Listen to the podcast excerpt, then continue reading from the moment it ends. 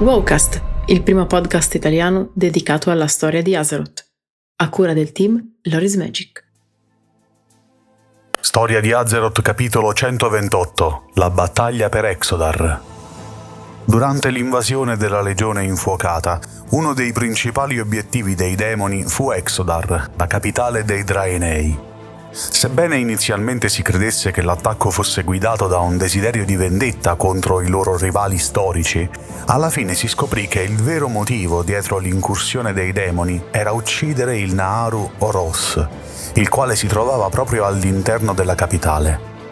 Egli era infatti l'unico ad essere in grado di decifrare il cuore della luce, il quale era arrivato su Azeroth attraverso la vil tempesta sopra la tomba di Sargeras.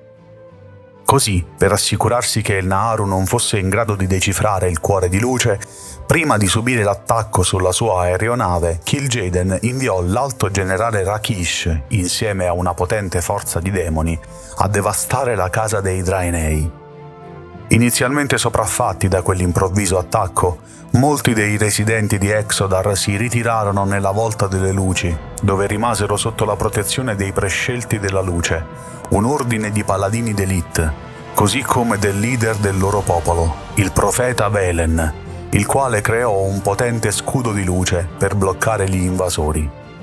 Con l'arrivo dei campioni dell'arcimago Khadgar, i difensori di Exodar iniziarono a guadagnare terreno contro i demoni e a privarli dei loro rinforzi, distruggendo i vari portali demoniaci che erano stati aperti nella capitale arrivarono anche il veggente Nobundo e i suoi alleati del Circolo della Terra, i quali furono incaricati di evacuare i Broken dalla sala di cristallo, ma furono separati dalla forza principale e messi all'angolo quando quest'ultima crollò.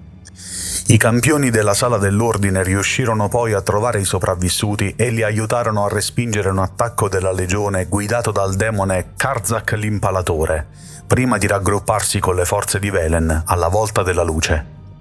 Alla fine il profeta, dopo aver dedotto il vero scopo dell'assalto della legione, si avventurò con gli eroi al seggio dei Naaru per impedire a Rakish di uccidere Oros. Poco dopo il loro arrivo, tuttavia, l'alto generale riuscì a distruggere il Naaru. Durante la successiva battaglia contro Rakish, Velen fece la scioccante scoperta che l'Eredar era in realtà il suo figlio perduto da tempo prima dell'arrivo di Sargeras su Argus.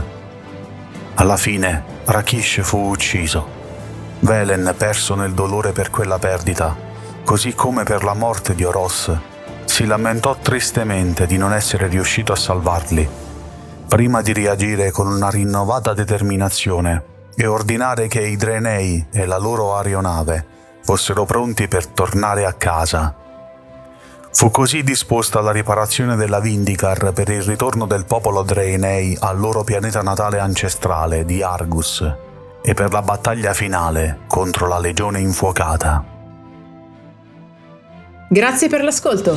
Trovi un nuovo Wowcast ogni mercoledì e un nuovo Wow Novel ogni venerdì su tutte le piattaforme streaming. Ti aspettiamo su YouTube con approfondimenti video, estratti delle live e tanto altro. Se ti piace il nostro lavoro e vuoi supportarci gratuitamente, basta un clic. Seguici sui social, su Telegram e vieni a trovarci su www.lorismagic.it. Se preferisci, puoi supportarci attivamente anche su Patreon. Trovi tutti i link in descrizione. Alla prossima!